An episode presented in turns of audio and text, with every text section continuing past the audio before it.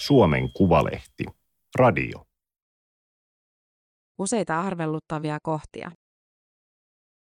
Tripla on Suomen kolmanneksi kallein rakennus ja Helsingin vetovoiman maamerkki. Mutta miksi terassilla oli lasinsiruja, Aapo Siippainen ihmetteli. Miksi betonilohkareita tippui elämyskeitaan katosta ja ostoskeskuksen viereinen kadunpätkä suljettiin? Toimittaja Elina Järvinen. Teksti on julkaistu Suomen Kuvalehden numerossa kaksikymmentäkaksi kaksituhattakaksikymmentäkaksi. Ääniversion lukijana toimii Aimaterin koneääni Ilona. Laatta oli pudonnut seinästä torstain vastaisena yönä. Sekuritaksen vartija löysi sen palasina Firdonkadulta. Firdonkatu on lyhyt katu Triplan kauppakeskuksen takana, reitti Pasilankadulta Veturitielle. Kymmenen vuotta sitten paikalla oli pelkkää ratapihaa. Mutta kun Keski-Pasilaa alettiin rakentaa, tarvittiin uusi katu ja sille nimi. Helsingin slangiin perehtyneet tiesivät, että Pasilassa oli tuhatyhdeksänsataakolmekymmentäluvulla tervehditty tällä sanalla, Firdo. Laatta oli metrin levyinen ja noin kolmenkymmenen sentin korkuinen. Ei reikäinen metallilaatta, joita on Triplan kivijalassa, vaan vaalea, aaltomainen keramiikkalaatta. Niitä on ylhäällä seitsemäntoistakerroksisissa toimistotorneissa. Pimeässä ei voinut nähdä, mistä laatta oli tarkalleen ottaen irronnut, mutta seuraavana päivänä selvisi, että todella korkealta. kuusikymmentäkuusi metristä. Konsulttiyritys teki tarkastuksen ja havaitsi, että seinässä oli useita arveluttavia kohtia. Laattoja saattaisi tippua lisää. Ne olivat painavia, melkein kymmenen kiloa kappale. Kauppakeskus, omistaja ja rakentaja pohtivat kiireesti, mitä tehdä. Hengenvaaralliset tapaturmat olivat mahdollisia. Firdonkadulle viritettiin eristysnauhoja. Aapo Siippainen pani eristysnauhat merkille saman tien. Hän kävi Triplassa usein. Asioi ruokakaupassa ja liikkeessä, kulki junalle, katseli ympärilleen. Siippainen on Helsingin uutiset nimisen kaupunkilehden uutispäällikkö ja Pasila kuuluu hänen seuranta-alueeseensa. Siippainen tiesi, että jos jutun otsikkoon sai sanan tripla, klikkejä tuli automaattisesti. viisikymmentätuhatta lukukertaa tai satatuhatta. Tripla on Pohjoismaiden suurin kauppakeskus, kaksisataaviisikymmentä liikettä, seitsemänkymmentä kahvilaa ja ravintolaa, musiikkimuseo, elokuvateatteri, hotelli, juna-asema. Se avattiin syksyllä kaksituhattayhdeksäntoista, puolitoista vuotta etuajassa, ja Siippainen laski, että oli ensimmäisen vuoden aikana kirjoittanut melkein kahdeksankymmentä Tripla-juttua. Siippainen otti Firdonkadun eristysnauhoista kuvan ja julkaisi sen viestipalvelu Jodelissa, mitä hän tässäkin on aidattu. Mutta juttua hän ei ryhtynyt tekemään, ei jaksanut ottaa selvää. Niin monesta pikkuasiasta on kysynyt, tästä en nyt kysy. Sitä paitsi vastauksia oli aina ollut vaikea saada. Kauppakeskuksen johto ei vastannut puhelimeen ja sähköpostien perään piti lähettää monta muistutusta. Kului vajaa viikko, joulu lähestyi ja Siippainen käveli Hartwall-areenalle Jokereiden kotipeliin. Puhelimestaan hän huomasi, että kaupunki oli julkaissut tiedotteen. Veturitie ja Firdonkatu suljettu liikenteeltä Triplan läheisyydessä turvallisuussyistä. Sanottiin, että julkisivumateriaaleissa oli havaittu rakennevikoja ja pintalaattoja saattoi irrota. Oli tapaturmavaara. Siippaista harmitti aivan älyttömästi. Uutinen oli ollut silmien edessä. Miksei hän ollut selvittänyt? Vielä samana iltana hän teki jutun. Siinä Helsingin kaupunkitekniikkayksikön päällikkö Olli Markkanen sanoi, että laatta oli pudonnut seinästä jo torstaina kuudestoista joulukuuta kaksituhattakaksikymmentäyksi, mutta hän oli kuullut siitä vasta tänään, kahdeskymmenestoinen joulukuuta. Seitsemän päivän viive. Viranhaltijana määräsin kaikki vaaralliset alueet suljettaviksi. Oli poikkeuksellista, että katuja jouduttiin tällä tavalla sulkemaan. Tämän jälkeen Siippainen kirjoitti jatkojutun aina, kun jotain uutta selvisi. ja myöhemmin, kun vaikka Helsingin Sanomat tai Iltalehti kirjoittivat Triplasta, ne siteerasivat Siippaisen juttuja. Triplassa oli ollut muitakin tilanteita. Alkuvuonna kaksituhattakaksikymmentäyksi Siippainen oli kuvannut lasinsiruja ravintolan terassilla. Ihmetellyt, miksei niitä ollut siivottu. Ravintolan työntekijät olivat kertoneet hänelle, että kolmen ikkunan ulkolasit olivat poksahtaneet rikki ensimmäisillä pakkasilla. Lasit olivat huoneen korkuisia. Tuolloin kauppakeskusjohtaja Kati Kivimäki sanoi, että kyseessä oli valmistusvirhe. Turvallisuussyistä ulonmaisia laseja on poistettu ja niihin tulee uudet lasit pian. Vajaa vuosi myöhemmin elämyskeitaan pukuhuoneeseen oli pudonnut kilojen painoisia betonilohkareita. Niitä oli pudonnut katonrajasta kymmenen metrin korkeudesta. Pukuhuoneessa ei ollut ketään, oli perjantai-ilta kello kymmenen, mutta viereisellä kentällä pelattiin rantalentopalloa. Eihän tämmöistä pitäisi koskaan tapahtua, mutta onneksi kukaan ei loukkaantunut, kauppakeskusjohtaja sanoi Helsingin Sanomissa. Y I T:n tuotantojohtaja Pekka Luukkonen oli harmistunut ja järkyttynyt. Kun omassa kohteessa tällaista tapahtuu, oli syyllinen kuka tahansa. Y I T on Suomen suurin rakennusyhtiö ja se teki Triplan. Rakensi itse ja käytti noin kolmesataa aliurakoitsijaa. Loppuaikana työmaalla saattoi olla yli kolmetuhatta työntekijää. Elämyskeidas oli kiinni monta viikkoa. Katto piti korjata. Lohkareet olivat irronneet kallioseinän ja katon liitoskohdasta. Ei ollut tiedetty, että siihen oli rapattu ylimääräinen pyöristys. Suunnitelmassa sellaista ei ollut, vaan ratkaisu oli ollut tekijän oma. Varmasti hyvä tarkoitus silloin, tuotantojohtaja Luukkonen sanoi nyt. Mutta kun betonirakenteet olivat kuivuneet ja kutistuneet, niin kuin ne tekevät, pyöristys oli napsahtanut seinästä irti ja pudonnut lohkareina alas. Elämyskeidas sijaitsee Triplan maanalaisissa kerroksessa, miinus neljässä. Jos Pasilaan joskus rakennetaan metro, sen kohdalle tulee asema. Elämyskeitaaseen pystytettiin rakennustelineet ja katonrajasta hakattiin irti kaikki ylimääräinen. Tripla maksoi yksi pilkku kaksi miljardia euroa. Listassa, jossa on lueteltu maailman kalleimpia rakennuksia, se on sijalla neljäkymmentä. Lista on tosin luettava tietyin varauksin, sillä se on Wikipedian julkaisema ja sitä voi muokata kuka tahansa. Suomalaisista rakennuksista Tripla on kolmanneksi kallein.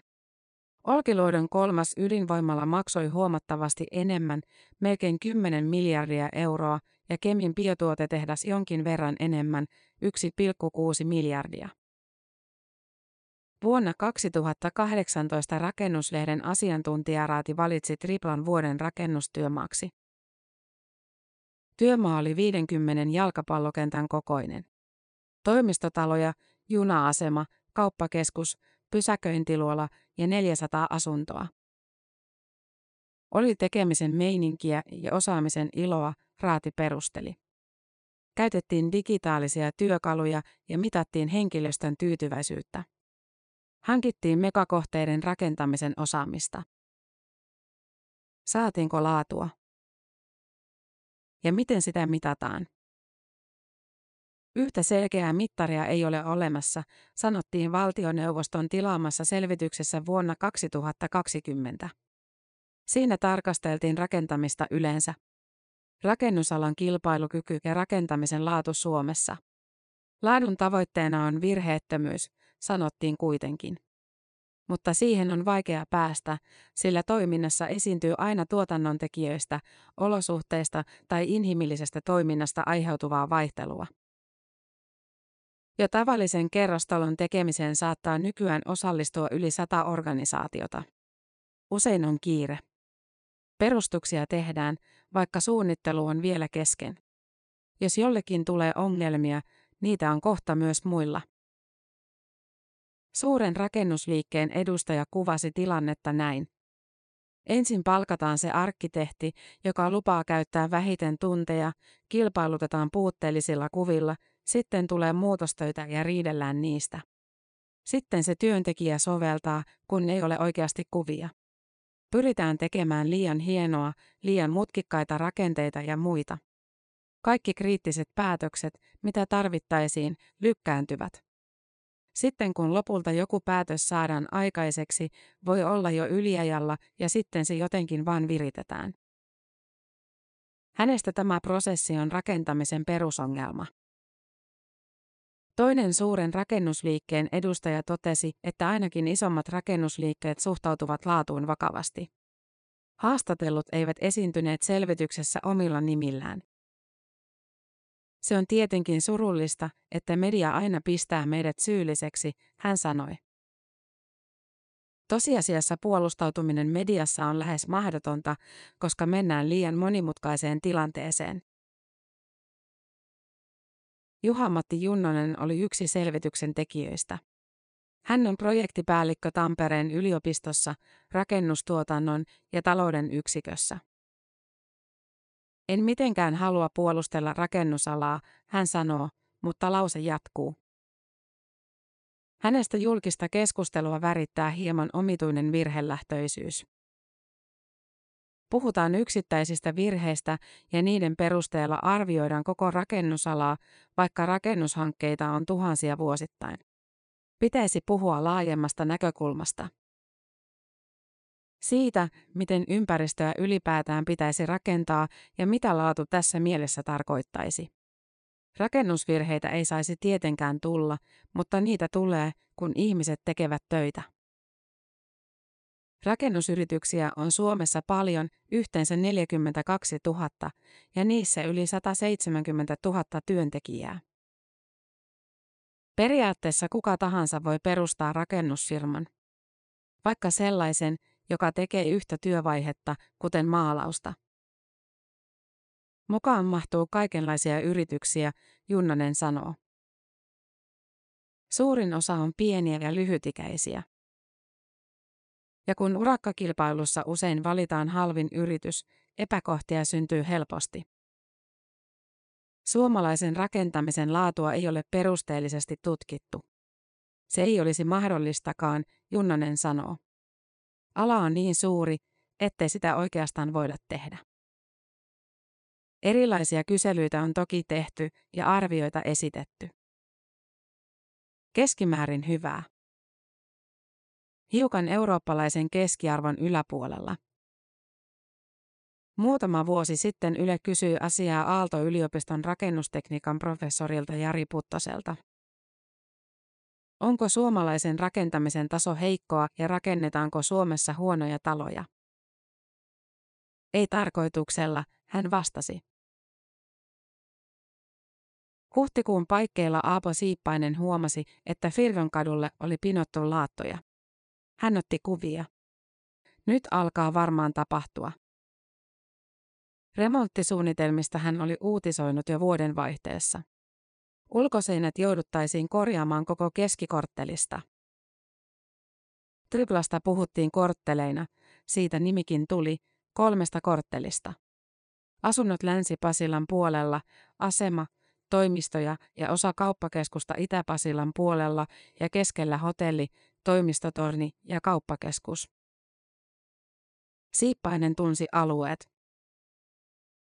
Remonttitarpeet olivat hänestä yleisesti tiedossa. Sen vuoksi oli yllättävää, että isot lehdet siteerasivat häntä. Iltasanomat nosti näyttävästi otsikkoon asti. Eikä pelkällä lyhenteellä vaan lehden koko nimellä. Helsingin uutiset. Kauppakeskus Tripla isoon remonttiin jo nyt, valmistui kolme vuotta sitten. Mutta olihan hän tyytyväinen, ja esimies myös. Laatan putoamisen syistä ja korjaustyöstä laadittiin lopulta parikymmensivuinen raportti. Se toimitettiin Helsingin kaupungin rakennusvalvontaan huhtikuun alussa kaksituhattakaksikymmentäkaksi. Johdannossa todettiin asia, joka oli tullut selväksi jo ensimmäisen päivän tarkastuksessa. Laattojen kiinnityksissä oli useissa kohdin puutteita ja jos niitä ei korjattaisi, laattoja voisi vielä pudota. Kiinnitykset horjuivat vain keskikorttelissa. Seinissä, joihin laatat oli asennettu vaakasuoraan. Asema- ja asuntokortteleissa ne olivat pystyssä. Aivan erityisesti kiinnitykset horjuivat ikkunoiden väleissä. Triplan ikkunat ovat erikoiset, ne työntyvät julkisivusta ulos kuin matalat neliönmuotoiset laatikot. Box-ikkunoiksi niitä sanotaan. Suomen tasolasiyhdistys oli myöntänyt niistä palkinnonkin vuoden lasirakenne kaksituhattakaksikymmentä.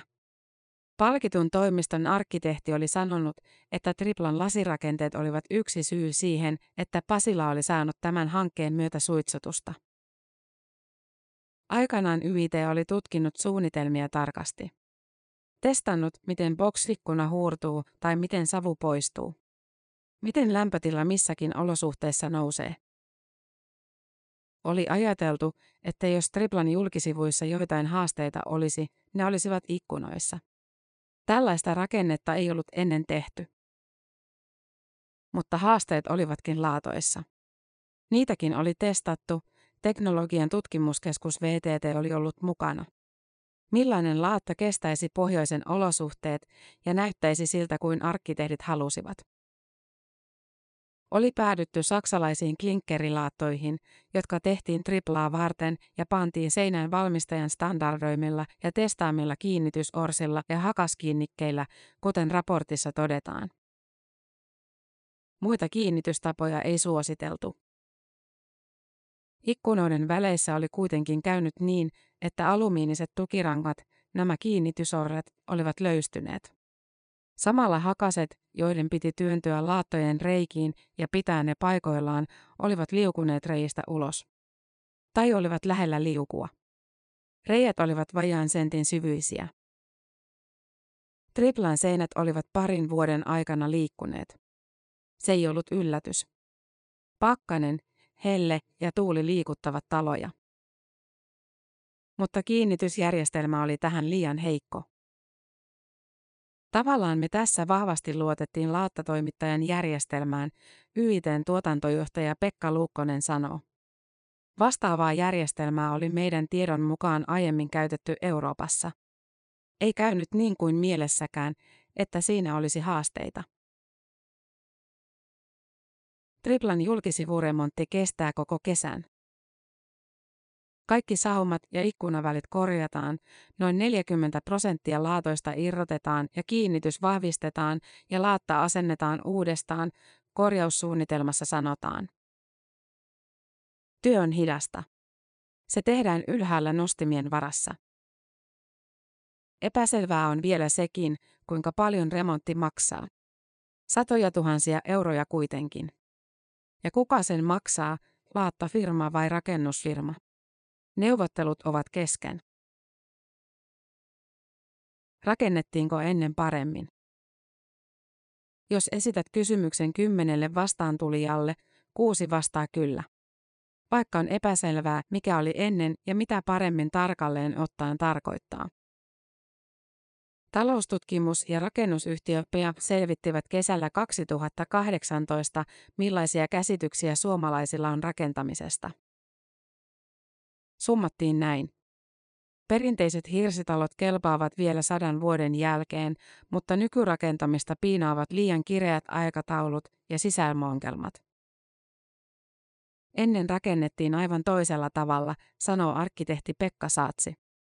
Hän suunnittelee vanhojen rakennusten korjauksia, tutkii ja luennoi. Puhutaan kahdesta ihan eri asiasta. Siksi ei oikein voi verrata. Ennen, karkeasti sanottuna sotiin saakka, seinät salvottiin hirrestä tai muurattiin tiilestä. Tekniikat olivat kehittyneet vuosisatojen aikana.